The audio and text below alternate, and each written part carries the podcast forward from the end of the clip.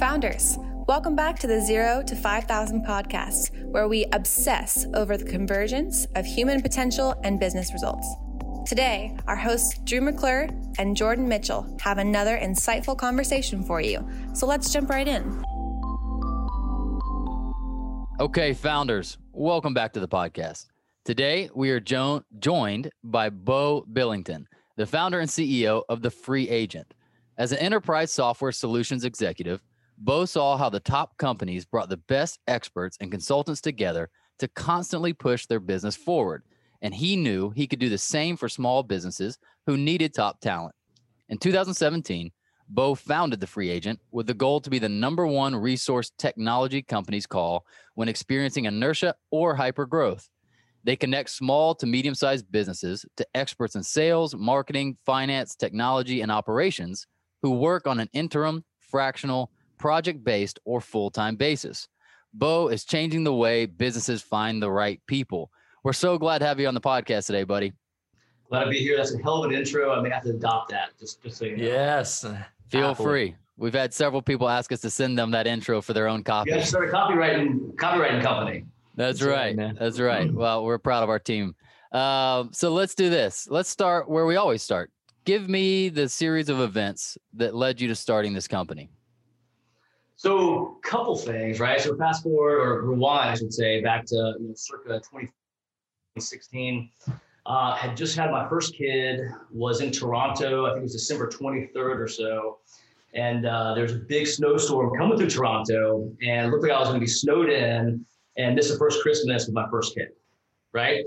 So I was sitting there downstairs in the bar watching ESPN, and they came across, you know, they're talking about so and so is about to become a free agent and what that meant for his career. And I started thinking to myself, you know, I'm only here because somebody told me to be here, right? And now I'm going to miss out on life events, which is a big deal to me.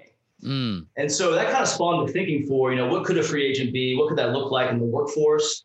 And what, what could that look like for me? And so, you know, fast forward two years later, um, had my second kid, just built a house, you know, like the money trap was real.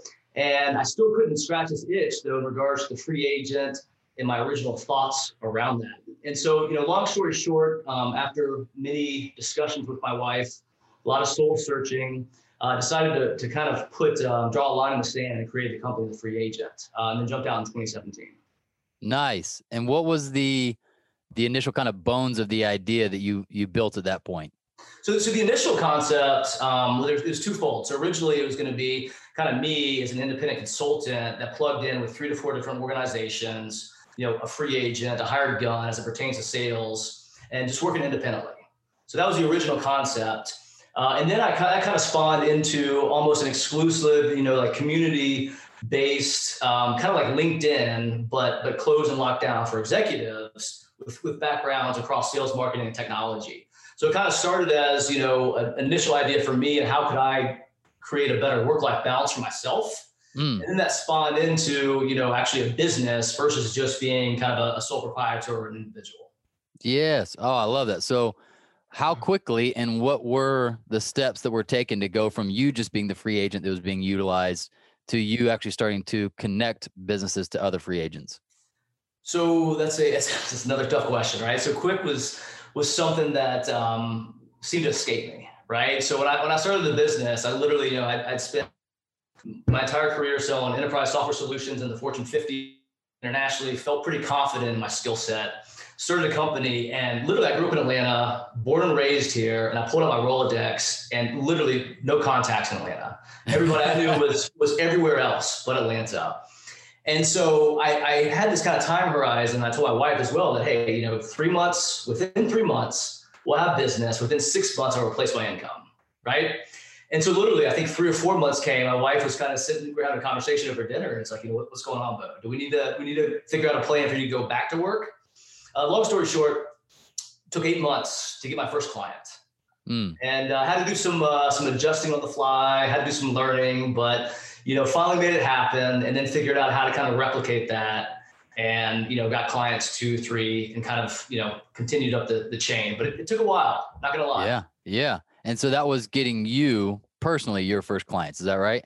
Yes, correct. Awesome. So let's start there. Mhm. What was that key to landing the first and then the the lessons you learned to landing number two, number three, number four? Uh, so first and foremost, uh, it was it was being op, you know open and being fluid, right? Having conversations with a multitude of people and really networking. I honestly didn't really understand um, what like guerrilla warfare was, or you know boots on the ground marketing, or what networking was. To be honest with you, I always had these machines behind me doing all the work.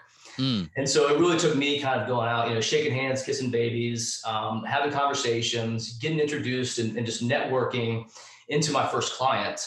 Um, so it, it, it, took a while. And also too, with the first client, um, you know, I was pretty open as to the work that I was doing.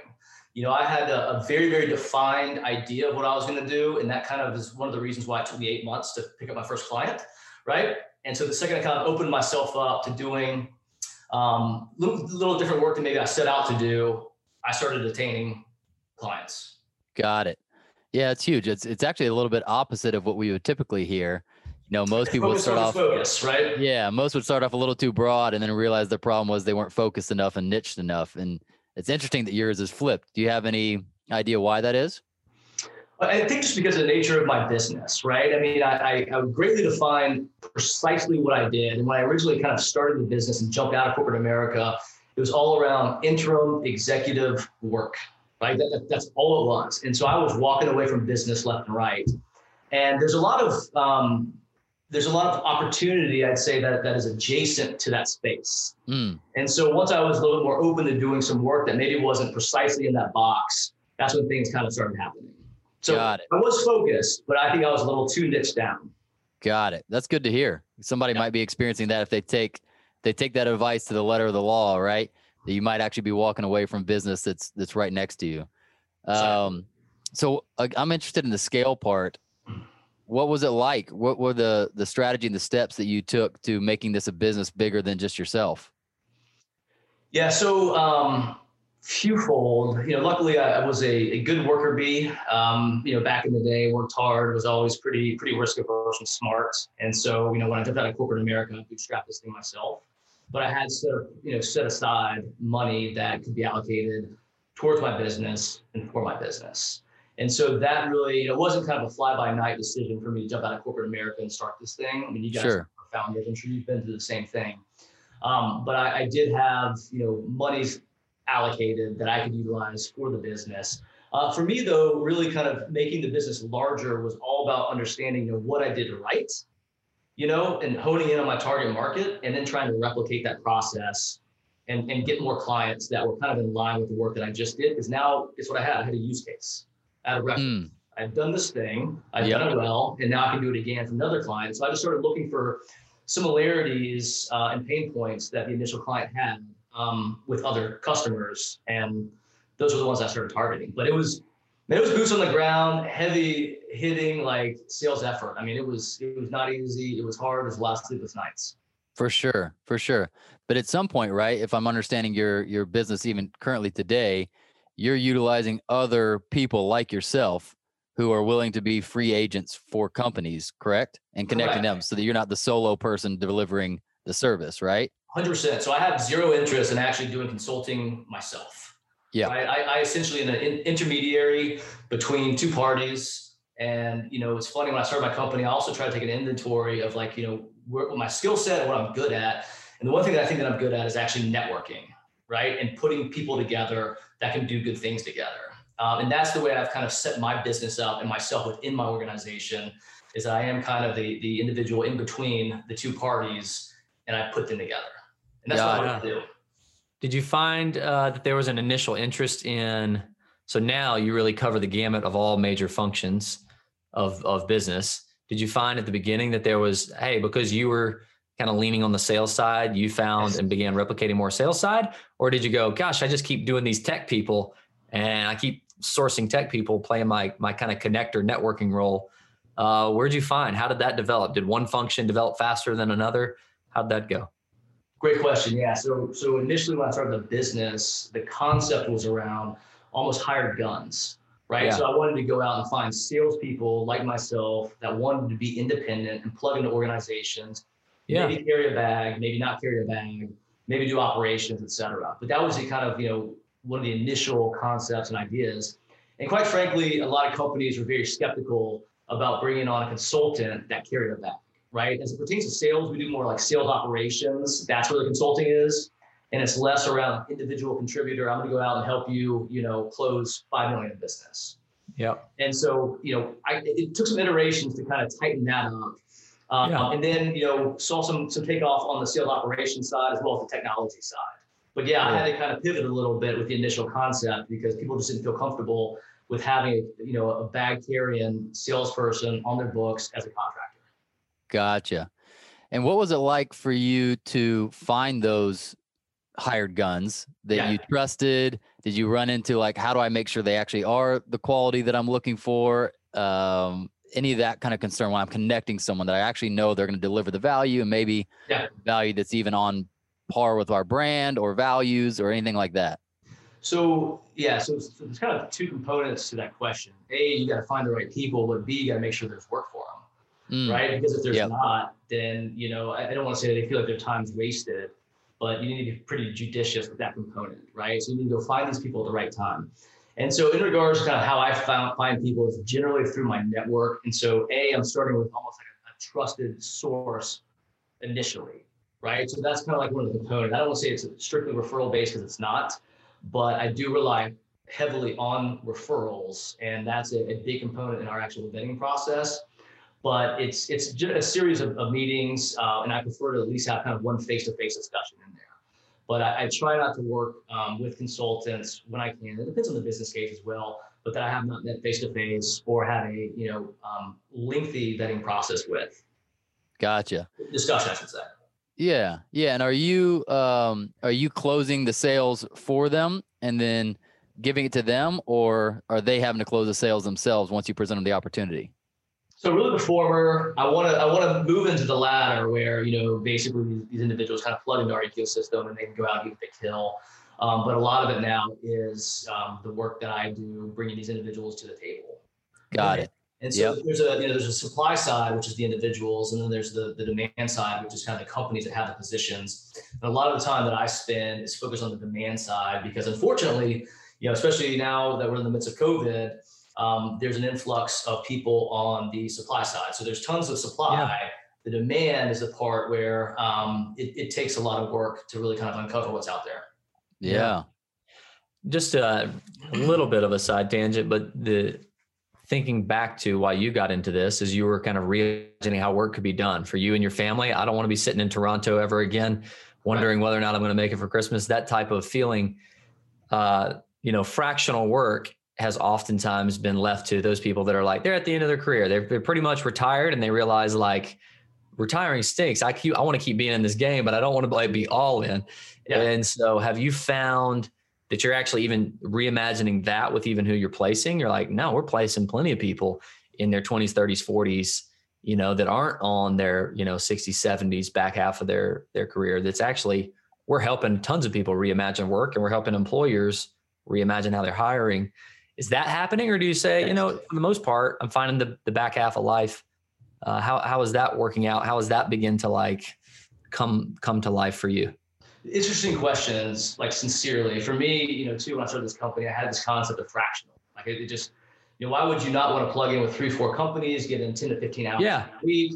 I mean, that that's honestly the holy grail. If you can figure that out, you know, kudos to you. Cool. That's fantastic. Yeah. Um, so I, have been talking about fractional work for, for two, three years. And a lot of times it's the individuals that are on this side of their career that only want to plug in 10, 20 hours, maybe with one company, maybe with two companies, just to keep it going, right? A lot of yep. them either need the money, but they just want to stay engaged. Yep. Yeah. Um, fast forward to COVID, and now it, it, seems that companies are a lot more open, as well as individuals are a lot more open that are on the side of the career to fractional work.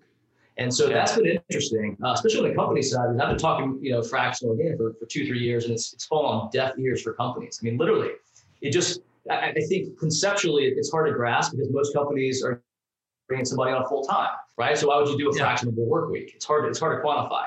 Um, but now I feel like, you know, since COVID happened, we've had an influx of the fractional work and it's been interesting and it's really kind of kept the individuals happy as well because we're all remote right? Yeah. And like I've got two kids in the house right now. And so, yeah. you know, if I had the ability to work fractionally, I mean, that would be amazing.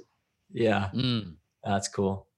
Really cool. Well, I'm curious if for you in the personal journey of this, what have you seen your life evolve into going from not having this business Yeah. being out there you know doing what you're doing before and now you're running this business and your life has been shaped around it Yes. what what is that journey like where are you currently at So, and again, I'm sure you guys have kind of gone through this. and I'd love to, to hear if what I'm about to say kind of mirrors that. But it's been interesting. You know, I've I've always been a self-starter, always been driven, always been the guy, you know, who's who's up, you know, 5:30 or 6 a.m. just just getting just getting crap done, right? And that didn't really change when I when I started my company. In fact, um, you know, I promised my wife that I wasn't going to play golf at all until I had my first win yeah right? So I mean, that, uh, as I mentioned, dude, that's eight months, right? I didn't Yeah. play any golf, no fun, no free time. Um, that kind of sucks, right? And that took a little while to get used to. But um, you know, it's funny. I was you know reflecting like you know year in, year and a half in, two years in, and a lot of my um, you know the foundational, I guess, work ethic that I've had hasn't changed. Um, you know, and it's been hard for me to turn off work as well, which I, I imagine you guys probably feel the same. And I, I think that's been the hardest adjustment is the turning off the work um, and being present with my family when I'm actually home. Uh, and so I've, had- I've actually had to kind of block out, you know, like work blocks. And so it's kind of like from eight to nine or, or 7 30 8 with the family, you know, five to seven, um, just to kind of keep my sanity. But it's Yeah. taken a while to get used to this whole situation. Honestly, I, I love it. It works for me. It works for my personality, but it, it's still sometimes surreal that, you know, I don't have to take off, um, you know, for anything. yeah But I'm not off. Yes. You know what I mean? Like I'm not off. That's thing. But I'm not. Oh man, I definitely relate to that. Just to like, you know, play the the cards as they really as they really lie. Just these past two days, these probably been the past, I've been the only two days over the last year. I mean, even during this COVID time, that I really like paused and told my wife, like, I think I'm past like my effort. Like I actually think I'm tired right now and I could use some grace. Like I'm actually making the request versus just continuing to try to just crank through. And uh, yeah, it came. It, it was yesterday evening at, at dinner. I'm like just sitting there, and I'm just completely, you know, close to the end. I'm like, yeah, just letting her know. Like, I just hate. I hate even saying anything like that. Like Yeah. stating a- need or a want. Right. Um, and I think that's a little bit of just personal growth of like, hey, just being able to say like, hey, I'm I'm getting near the end of of effort, and uh, It, it's, it's personal growth, man. I struggle with the same thing. You know, I think I played golf like two Fridays ago, and I was like giving myself a hard time because I had so much stuff on my plate. But you need to reset. You need Yes. to you need to take some Yes. downtime. And like, if I worked for a company, I would have taken that day off, and I would have Yeah. enjoyed the day off, and I would have been, you know, un- I would have been done. totally fine. So I, Yep. I feel we're trying to work through that, and it's um, it's it's it's an interesting kind of shift in the Yeah. mindset. It's tough. Yeah, I think for me, it's the thing of like I I now know that I owe it to my team to recover. I think it's that like making it on the other side of that has helped. It's like I, I actually owe this to Drew to recover. I owe this to the crew to make sure that like I show up for that next meeting or that next strategy session or that next podcast. Like man, feeling energized and really like feeling uh, locked in for performing. Right, like yeah because you still have to, uh, and you have to give yourself the the the chance to recover, and that Yeah, I that has been great. I was I remember telling one of my guys, I was like, man, you still haven't you still haven't switched from an employee mindset to like an owner's mindset. Right. And we're also conditioned in our typical careers to be in kind of an employee mindset. And we long for the opportunity to have work life balance, right? Mm-hmm. To set our own rules, to never have to ask permission when to take time off, those kinds of things. And then you get there, and that actually is the opportunity, but it presents itself as a challenge, right? Mm-hmm. Where I you're get it, like, I can't give myself the permission to take the time off. I'm not feeling, even when I am taking the time off, I feel guilty about it, or Yes. I'm still thinking about work in my head, you know, those kinds of things. And that actually is the challenge in saying Yeah. it's no longer about quantity of time, Right. it's now about quality of time, right? So I got to get out of thinking like, I mean, he was literally telling me I feel guilty anytime I'm done with the day before 5 p.m. And I was like, did we tell you that? Right. Yeah, yeah. And he's like, no. I'm like, that's not how we're thinking. We're not thinking about counting hours.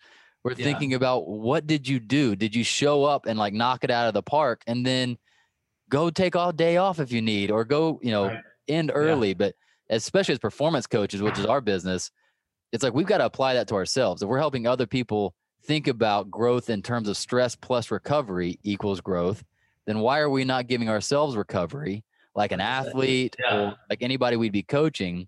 But it's just a weird mental game, isn't it? To like actually apply that to yourself. But the guilt is real. The guilt, the Yes. guilt is so real. I, I think I worked uh, last like two or three nights until seven thirty, and like last night I didn't need to, or maybe it was like eight, something like that, whatever.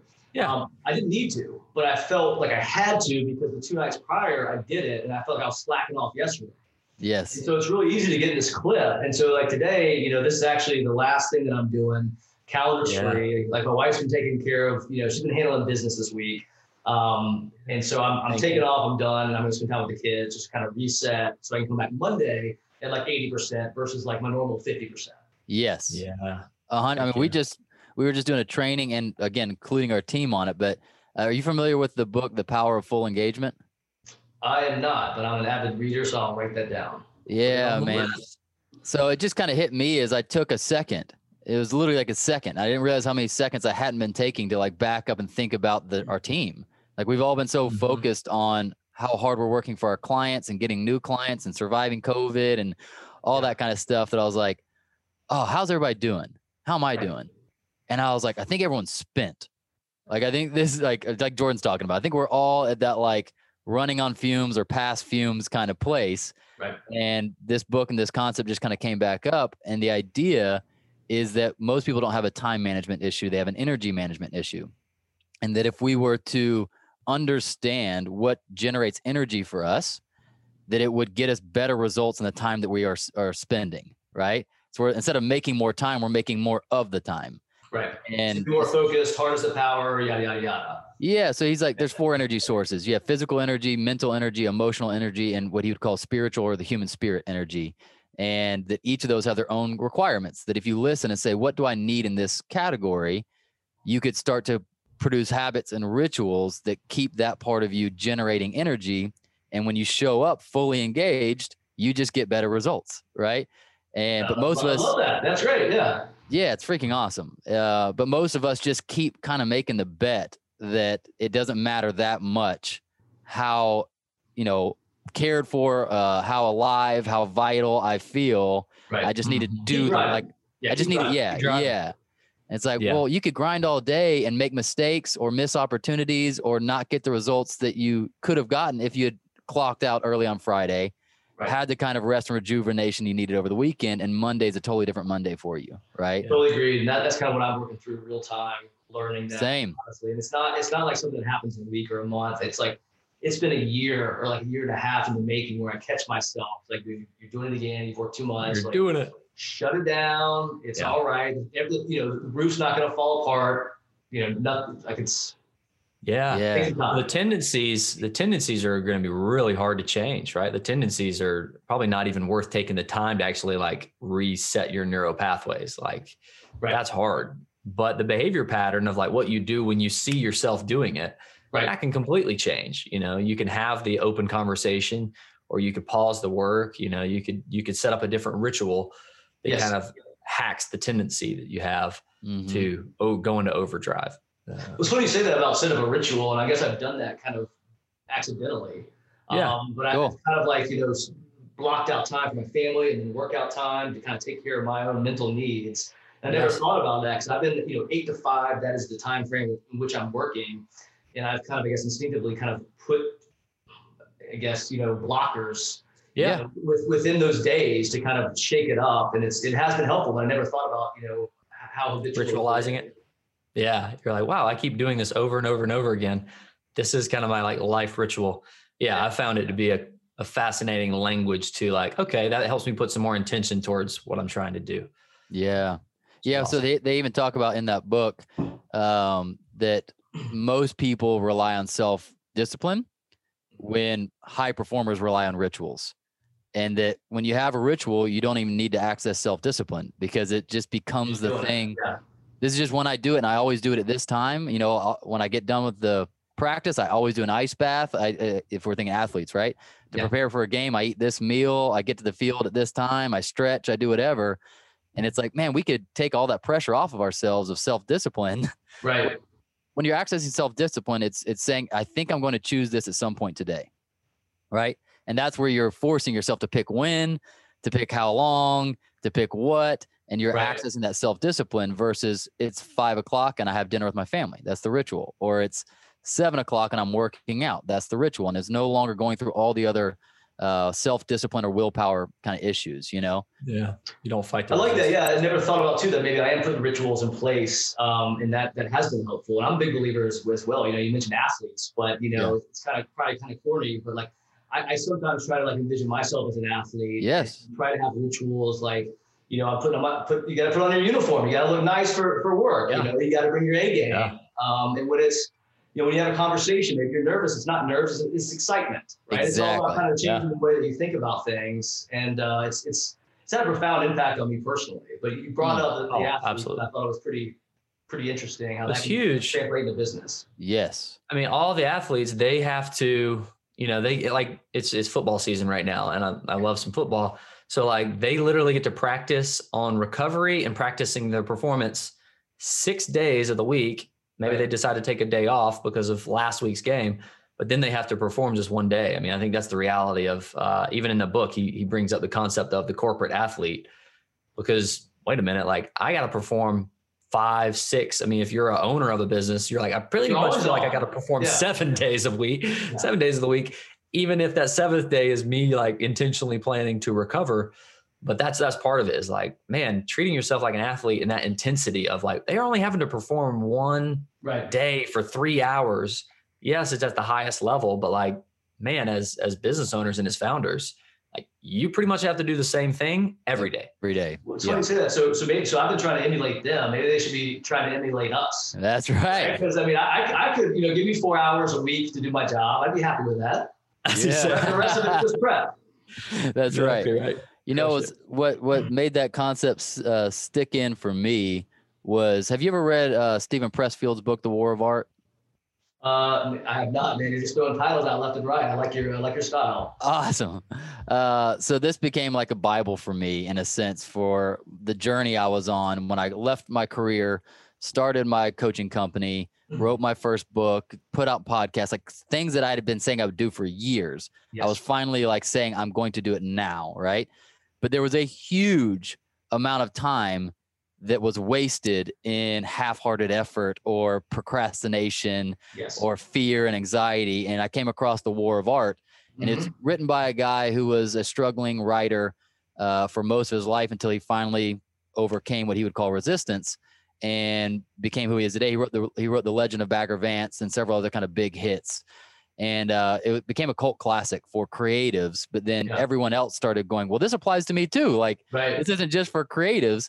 Uh, but one of the concepts that he talked about that so helped me was that he said most of us uh, approach our goals and dreams like amateurs, and we have to turn Mm. pro. Yeah. And it was just that concept. He's like, you have That's to awesome. turn, you had to turn pro. And it did something to me back from being an, you know, an athlete myself and that kind of thing. Going like, yeah, there's a real difference between the YMCA basketball player Right. and how he pursues that sport and the paid athlete.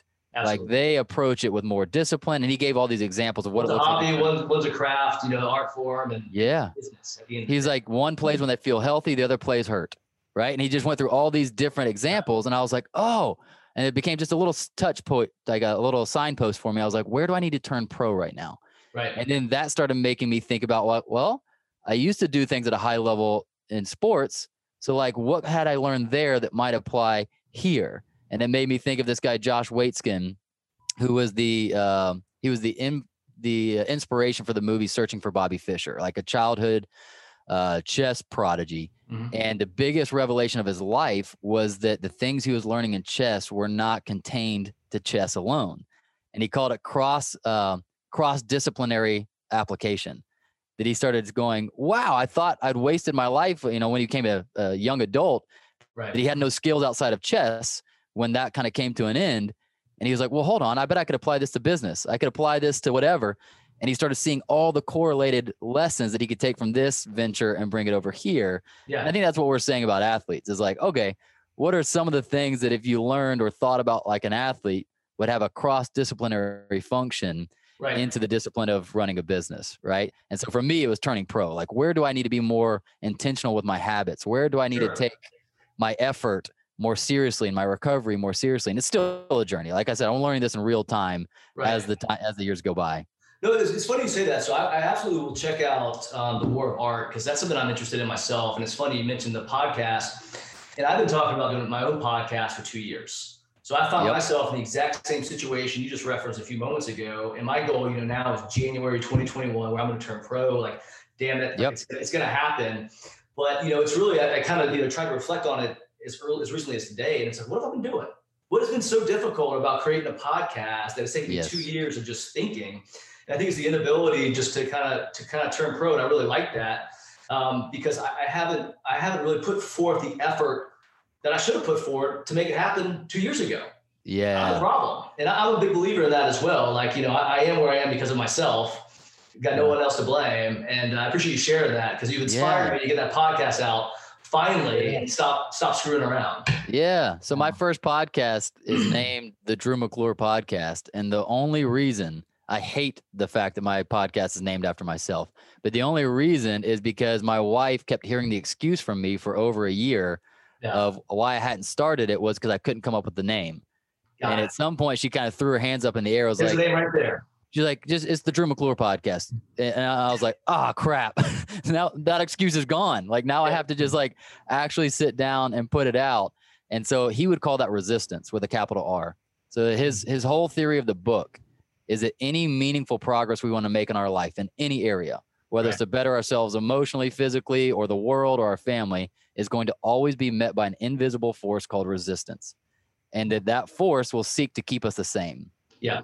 And so he's like, that's he's like, your war is actually with resistance. Right. It's Yeah. it's not with yourself. And you need to figure out how to push through resistance and get on the other side of it if you want to if you want to live the lived life. So he says we have the unlived life within us. And to access that, we have to push through resistance.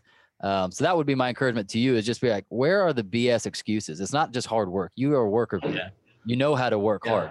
So if you're if you're not working hard where you would normally work hard, if you're not being disciplined where you normally Right. be disciplined, the issue isn't you. The issue is something that that resistance has your number on. Or some Right. obstacle that I created, right? Some That's what I mean. And Yeah. um, you know, it's funny too. You mentioned this, and so the name of the podcast that I'm going to roll out is finding that next gear. And I think it's the exact same things. It's like Yep. what is preventing you, you know, from getting to that place you want to get to. Yes. And I haven't thought about resistance. I think that's a great term. I've been thinking in terms of obstacles, whatever. It's the same thing. Yeah. The same thing. But yes. it's like you got to identify whatever that is, and you're never going to kind of make it to the next gear, if you will, Yep. until you identify that and overcome it. And usually, all the obstacles are BS. Yes, exactly. Like writing my first book, I realized writing the book was hard, but not as hard as I was experiencing it. Right. So it's like, what's what's happening here? Like, of course, it's hard to sit down and write thoughts, but like I have thoughts all the time, and I can type. What's really hard here? Right. And I realized the hardest thing about for me writing a book was believing I was somebody worth reading. Right. Sure. So it's like that's actually the that was actually the issue. It wasn't like, oh, it's so hard to write a book. It's like, no. What's really hard is the narrative that like, do I have enough self-confidence that my ideas are worth somebody reading?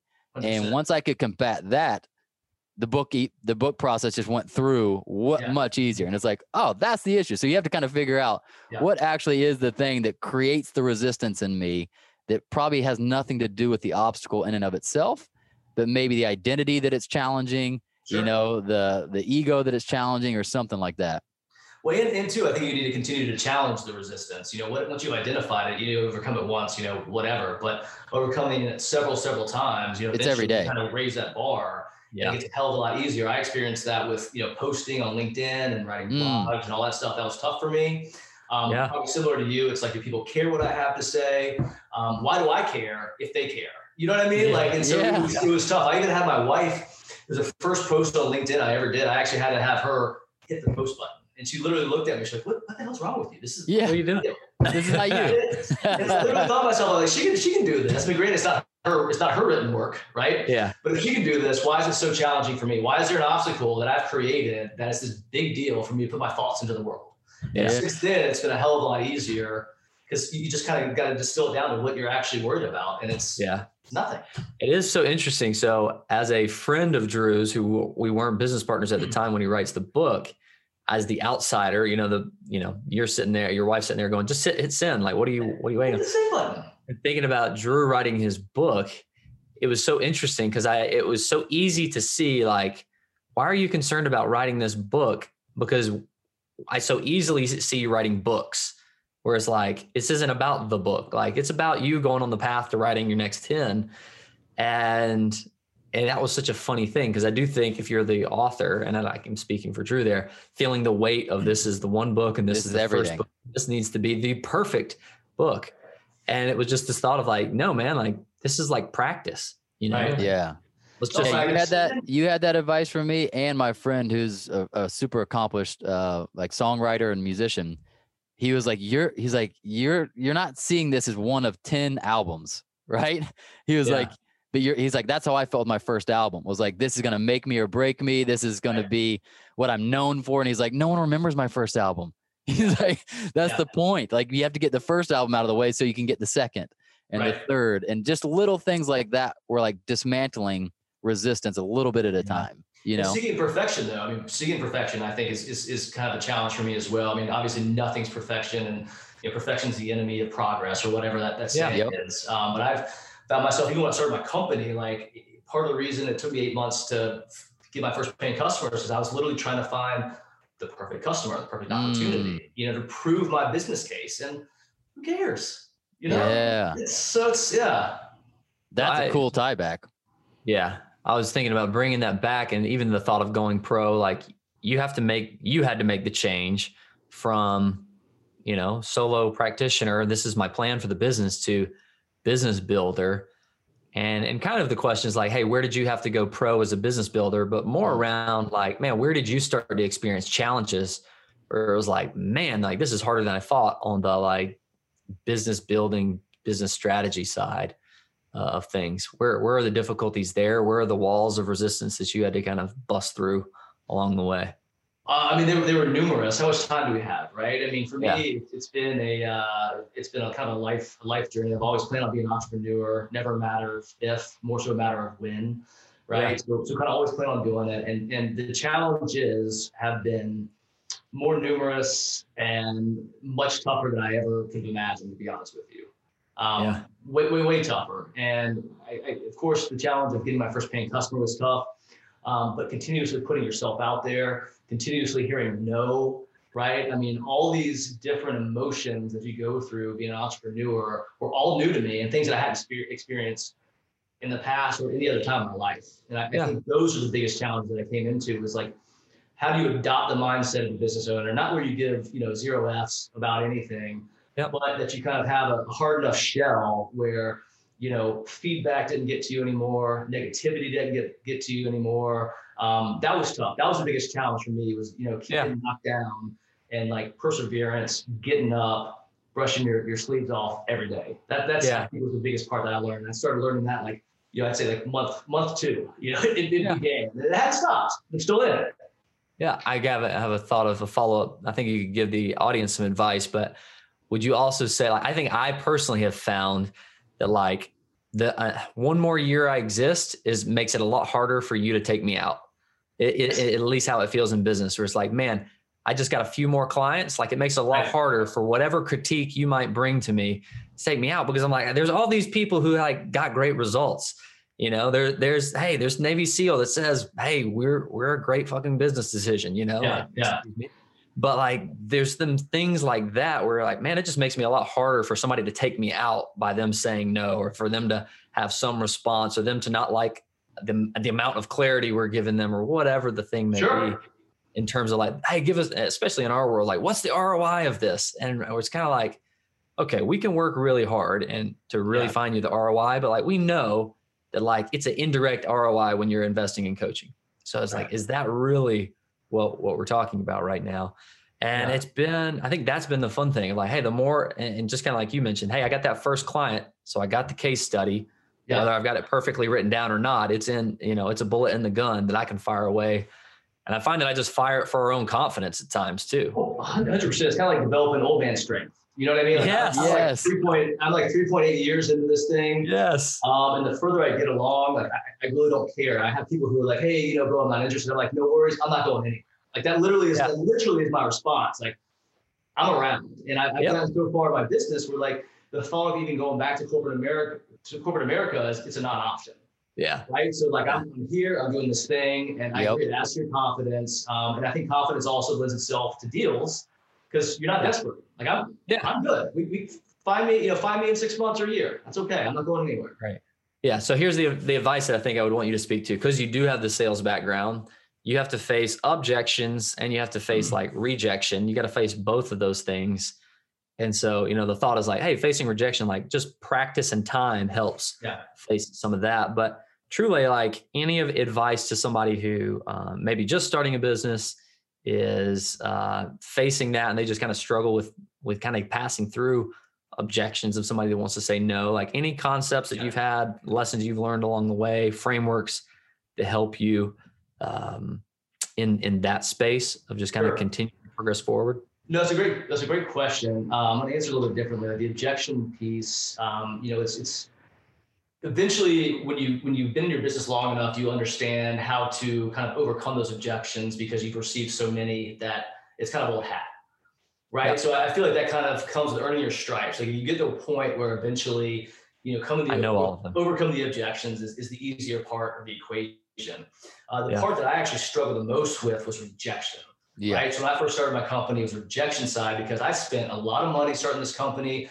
I took a leap of faith. Like it was, I put my, you know, I, I have two kids. Well, I still have two kids, but I have two kids. You know, I'm married. Like that, I had a lot on the line, and so it was, Yeah. kind of- it was tough to put myself out there.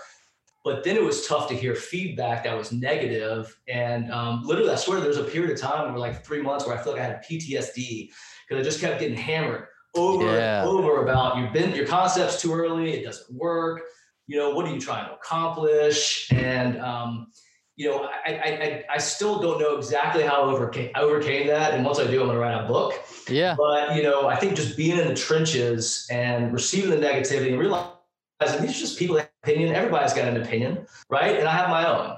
And I think you know, taking the shots, um, but having the perseverance to wake up every single day and keep fighting. Uh, I think that's that's what I would leave the, the budding entrepreneurs with. That it, it gets easier, and it can be tough, tough, you know, at first, but it's only as bad as you make it. And I, I Mm. like sensationalize this thing that I'm getting rejected, and you know, look back at it, and it was a good learning experience for me. But it shouldn't have been that big of a deal. Yeah, I love that. That reminds just some of the best sales advice we had heard as well is around that. Like the quicker you can move towards indifference, in, in not in terms of like serving someone or wanting, but like that we don't take it personal. We don't unnecessarily make it about me or overly emotional. The better we're actually going to be at sales, right? Exactly. Yeah. And for me, I don't know if this is true for you, but I would be surprised if it's not. You had some kind of underlying instinct, you know, called a voice, called a, an instinct, a hunch, a leading to go and do something, right? To leave this path, to enter this path. And to me, the thing that kept me going, and I, I call it the wilderness, like that gap between where you are and where you're going. You're just kind of wandering in the wilderness, and it gets it gets oh man, it gets lost. You feel like you get lost. You're hungry. You're tired. You're not sure if you're gonna make it. Yep. And the only thing that kept me going was if I got silent long enough, that voice would come back, Mhm. and I would realize that wasn't gone.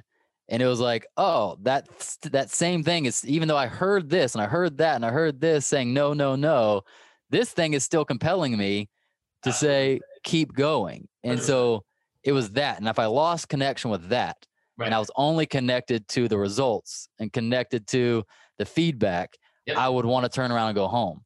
But as soon as I stopped, I was like, no, we left home for a reason. We, you know, like, and we haven't, we haven't really been given a final no. And so I'm going to feel regret if I give up and go home and I wasn't actually forced to go home, you know, that I I quit that. early, that kind of thing. I wonder if that was true for you as well. No, it, it was. Yeah, something's always compelled me to, to go out on my own. I've always kind of felt that. Um, and, and finally, you know, honestly, I was in a money trap where it's like, I, I got to break free now, or I won't be able to do it till I'm on this side of my career, and then I'll be too risk averse. Right? So I've always had that. I've always been compelled to do something, and when I did it, I agree. Um, so long as you have the drive, things are good. And the second you think you, you start to lose that drive, then I would go on like some kind of journey to get re-inspired, and that can Yes. be a matter of you know just reading tons of books. I mean, I literally have seven books on my desk right now, and I'll pick these books up and I'm, I'm you know feeling uninspired. I'm Napoleon Hill, whatever it is that I need Yep. to get me in the right mindset, so I can remember what I'm doing. I sought out to do this in the first place. Yeah. And I've had to do that several times in the last almost four years. Um, and it's it's funny. I never thought about it from that perspective about the wilderness and you know, are you losing your way? And I've, I've had to find my way in the north Yep. um, a lot of times. But, but going back was never an option for me, right? And so I kind of keep that in the back back of my mind is that it's always just kind of you know up and beyond. and that's when you know you win when you when you take a self-assessment and you honestly realize going back is not an option Right. You have this part of you that like that's how jordan and i feel. Like even when we came into the pandemic we had a conversation early on like what like what do we do if if if our business takes a catastrophic hit or whatever? Yeah. and as we started ideating i just said well hold on hold on. Is there any part of you at this point that would do anything else with your life? Right. and he was like no. And i was like me either.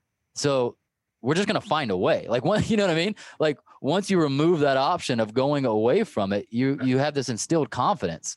Absolutely. like well as long as i'm still alive i'm gonna figure this out Yeah, I'm gonna, yeah. I'm gonna find my way through this wilderness and we'll come out on the other side, right? That's why it's always you know like burning the boat, right? I mean, that's, Yes. that's why Yeah. I corporate America. It's like I, I started this company honestly about three years before I even left corporate America. Or maybe it's two and a half years, whatever. The exact time didn't Yeah. matter. But I, I never did anything with it because I wasn't forced to. And the second I left, I made the decision. I mean, I had nothing to revert back to, and it was just Yeah. this forward. And I think that's that's super important to budding entrepreneurs as well. Is that as long as you're holding on to kind of you know what you were doing before, you're never going to make progress. hard really hard changing changing gears i want to think back to just the expertise that you guys bring what something i wrote down really early on as you were talking through this thought was like hey what makes great relationships and that thought but then like how do you make great relationships quickly because Yes. that's even part of what you're doing is like i've got to make sure mm. that not only is this a great relationship but they don't have a year for this to be a great relationship or like that pro- that person's probably already gonna be let go like in some other situations, maybe when you hire the full time employee or you're not using a firm, you can give it some marinating time. But my hunch is, is you're kind of in a space where it's like, man, we really it's it's best when we hit home runs fast, where it's 30 days in and they're going, oh my gosh, like you've just saved saved us. Yeah. I'm, I'm guessing that's probably true. Like any any wisdom on how to find how to make great relationships because you are you're a little you're playing a little bit match.com you know I- you're a little yeah. bit Christian Mingle, yeah. Um, yeah, you got that going. But it's no, it's it's tough. Uh, I, I feel like a lot of the best relationships are referral, although referrals, although you know they do they can happen organically. Um, Yeah. A lot of the best relationships I've been introduced into, but it's also about kind of adding value to those individuals and keeping them engaged. And it's kind of I akin it to I mean it's, it's networking at the end of the day. Um, Yeah. But you really need to kind of um, be um, very very um, sort of word I'm looking for. Um, not determined, but you need to be very, very direct in what your intentions are and trying to help individuals out and, and meet other people. And so for, for Yeah. instance, um, any new intro, in, like introduction that I have or relationship, I try to keep them engaged by introducing them to three peers that are like-minded. And so that's the way that I kind of, you know, foster, create relationships quickly, but also keep them engaged and establish trust and trust and credibility. Cool. That's very cool. I love that idea of direct too. The more you're in this game, the more you sniff out the BS, you know? And I just, I even, I had a guy that I don't know that well, but I know him that asked to grab, you know, a drink the other night. It's like, sure. We sit down and I can tell he's going through whatever game he's trying to get to Right. to warm me up. Yeah. Yeah. yeah. And I just stopped and I was like, hey man, I took I took this reason I took this meeting for a reason, knowing you probably needed my help in some way. So let's just get to it. Like, how Right. can I help you? Yeah. And he was like, Oh, well, and I, I like threw him off a script, you know. Yeah. he was like, Well, do you know anybody like this? And I'm like, Yeah, yeah, let's think through it. Right. And in my head, I was like, I would rather just have this conversation. And I think some people would appreciate that on the other side, like, I'm just gonna be direct in this. Like I'm Yeah. I, I, I would like to network with you or I'd like to have this conversation with you and just see if there's a mutually beneficial you know, relationship here. Have you seen that as well, where you can, in a in a sense, cut through some of the the game playing and just be a little more direct with Yeah. with your Absolutely, hundred percent. I think being direct is is extremely important, but also too, I- I've found that kind of paying it forward is even more important. So when I'm Mm, networking, when I'm talking with somebody, there's never a well, there's generally not an ask from me, right? So what I ask people is like, what can I do for you in the next 20 to 30 days to make your life better? yeah right? And generally that's reciprocated. Well, well what can I do for you, Beau? Uh, and, and I generally don't have an ask, honestly. And I found that like you're laying these seeds, and you know a lot of the customers that I have now were relationships that I built two, three years ago, where I literally did not ask for anything in return, and I just Wow. tried to help out these individuals. Yeah. And that's kind of the, the the the impetus of my business now is really I'm a glorified networker. I hate to kind of like discredit what I do, but you know I Yeah. try to help people knowing that yeah, in the future it, it may come back, maybe it won't, but you know at, at least I did something nice for somebody. oh that's that's beautiful i love that It is interesting, man. I wrote down, you know, be direct, pay it forward, don't ask. And just Yes. like a good a good framework of how not to screw up a networking relationship. yeah It's not rocket science though. You know what I mean? Like it, it's it's Yeah. whenever you get in a conversation, and to your point, Drew, I mean, you felt this guy was gonna act, there's an ask. There's an Yeah. ask. And granted, he asked you to, to, to, to drinks, and maybe there should have been, but you know, I feel like a lot of folks should sniff that out, and the relationship and the credibility you have, it's it's over. It's done. Mm. Yeah. No, it's so important. That that and I think we've seen that as well. Like, you know, even coming into COVID, our our our instinct, right, is to like get as much business as possible, keep keep money on the books, get you know, all that kind of stuff. But our kind of the deeper wisdom of just, you know, mentors and thinking was like, let's give stuff away for free with no ask on the back end. So we did what we called foxhole coaching. Nice. And we just said, hey, man, if you're in a foxhole right now, you're a business owner, we'd love to offer you free coaching for 90 days. And I don't think with any of those we ever followed it up with a, hey, would you like to turn this into a formal relationship? Like we just Right. kept it, we just kept it a gift, you Mhm. know? And it has, it's paid off dividends, whether it's directly with them or someone they knew that could use us, that kind of thing. But it was like, it's a counter instinctual move, yeah. right? The instinct is gimme, gimme when I'm in need. The counter instinct is to give, right? Absolutely. Yeah. and just to trust that this is this is going to come back to me not even karmically you know but Right. like just how the world works how relationships work this builds trust and equity with people and they have goodwill towards you and you're top of mind with them right because you've helped them Totally, especially now during COVID. I mean, I, you know, the amount of time that I have on any given day has been condensed substantially, and so I, I'm very, you know, the walls are up when somebody's reaching out to me. I get 15 financial advisors reaching out to me um, a day, which is uh, which is quite tough. And so, Yeah. uh, yeah, I think it's if you can if you can kind of pay it forward, provide trust, you know, establish trust, credibility with with your customers or prospects, it's going to pay down the road, um, and I don't worry about pay in the short term. love it all right i've got one final question before lightning round uh, and i typically don't ask this i wish we did ask this more but it just makes me think because we got to geek out on concepts we like and uh, i got to share with you some books that have really been impactful for me Yeah. What What are some of those for you? You mentioned seven on your desk right now, but there was probably some that you read during your wilderness uh, that helped either reframe things or get your your mind and your heart engaged. Uh, what are some of those that that you think are are worth reading that are top top books for you? So, um, you know, of, of the books, most of them on my desk right now are halfway read. That's kind of my MO. I'll bounce from from book, from author to author, reading Yeah. what I need when I need it. Yep. Um, you know, I, I think the Yeah. book that had the uh, has had the biggest impact, and this goes back to the soul searching and being in the wilderness, was one by Napoleon Hill, I believe it was. You can make your own miracles, right? So that's kind of a book that I go back to Oh, I haven't read that Right. one. from time to time. I believe it it's Napoleon Hill. I, I, I, I wish I knew the exact author. That's okay. Um, but you know, that's kind of one of the books that I will refer to from time to time. Again, it's not religious or anything like that, but more more so just kind of finding your finding your north and uh, Yeah. can make this thing happen. Heck yeah. And what did that? Yeah, what did that do for you? Was that was that a catalyst for you, kind of being able to identify what you felt like your your north was, that direction? Well, just more so kind of in the vein of like you, you can do this, right? I mean, there's other people that are that are creating businesses just like you are at the same time that you are, and you know you have the tools. The only problem is yourself. That's Mm, really yeah. all it is, right? Yep. Man, I love that. I'm gonna check that one out for sure. I've not read that one. Here, maybe it was kind of recommended um, through your company somehow, but uh, the hero's journey. I have this on my desk. Uh, have Yes. Not, have not opened it, um, but uh, There. there's a plan. Oh That's heck yeah! Three, three on your list. That's good. You already got one sitting there. Two more in the in the hopper. Fantastic. Um, and we appreciate that too, man. Uh, man, let's hop in this lightning round. I got five questions for you. Question number one: If you could ingrain one message into any organization, uh, what would that one message be? So if I could ingrain any message, um, it would really have to do with not every customer is a good customer, right? So my, my first customer, um, coincidentally, was the first customer that I ever fired, right? And so um, for me, that kind of goes in line with customer's not always right. A lot of times they are, but you know, knowing what is good business and what's not good business, I think is something that you should really be in tune with, especially as you're starting out, because you can go down some wormholes that, Yeah. maybe um, take you away from the mission and the overall picture. Yeah.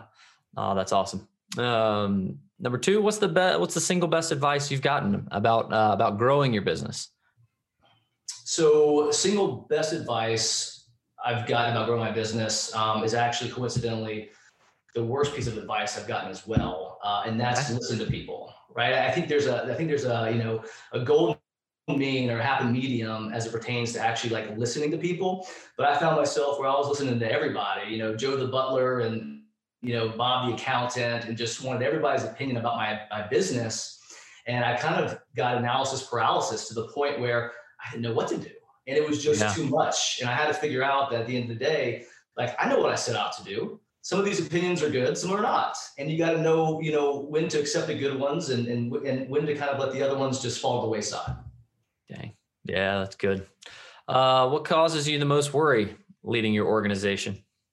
Complacency, right? So kind of kind of waking up, you know, and just thinking that all's good. Because that's when you lose your biggest customer. That's when, you know, COVID strikes. And, you know, just always kind of waking up, bringing it every day is really my mission. Um, and I don't want to say not thinking that, you know, or thinking that things things are never safe, but Yeah. just complacency scares the hell out of me. Yeah. Hmm. Uh, what's your what's your BHAG right now? What's your big, hairy, audacious goal that that you're going after with the free agent and with your life too? And maybe those are one and the same right now. Uh, so from a life perspective, I've always said that, you know, um, staying married is, is a priority for me. If I can do that while being an entrepreneur, Yes. Then it's a success, right? And also my hairline. I want to I want to hold on to this as long as I can. I just hit 40, still ho- still holding strong, but uh, this is a, uh, is a goal for mine. On the Yeah. business side, honestly, the, the big hairy, um, you know, goal or what have you is a hundred billion dollar valuation and exit. Nice. So I know it's high, I know it's big, but uh, what's the point of having goals? That's Heck exactly right. That's You the know, point of the not- not question. Goals. Is Let's there is go. there a loose is there a loose time timeline on that on that goal? Well, yeah, it's always five years, but I've already shifted that three, right? So you Yeah. know, yeah. I love it. Uh, all right, man. Uh, final question. If you could hop into the DeLorean, you're going to go back to your past. Tell yourself one thing from the driver's side window as you drive right by. Uh, Yeah. When would you go by? Uh, when would you go back to? And what would you say? Should be probably circa 2006, 2005, and I would tell myself um, the quicker you can be authentic, your authentic self, the better. And um, you know, start your company earlier, right? But no, honestly, it's all about authenticity. Yeah. and, and being yourself. And when I was in a corporate environment, I was I was good. I was I was formal, but you know sometimes I felt like I wasn't being myself, inauthentic. And uh, the second I started being authentic, I feel like things really changed. Man, that's might be that might be one of my favorite answers we've had to that question. yeah. I aim to please. Good stuff. I aim to please. You did a good job. Yeah. Yeah. As, as good Americans, we've been hearing good job a lot as as we've grown up. So you did it. Good job. That's right. That's right. No, you did please, man. We are. This has been an awesome interview. Uh, so much insight. I'm excited for the audience to get to listen to this and learn from you and your journey. Uh, buddy, Yeah. thank you for being on here today, opening up uh, your heart, your journey, your wisdom, your story, and uh, we hope to have you on here again. Awesome guys, greatly appreciate it. Drew, Jordan, great to meet y'all. Um, love what you're doing. Thanks again. Yes, yeah, sir. Thank you, both. Founders, thanks for listening. We hope you enjoyed it. Make sure you subscribe to the podcast and hop into our monthly founder email so we can ensure you stay on the edge of peak performance and massive business results.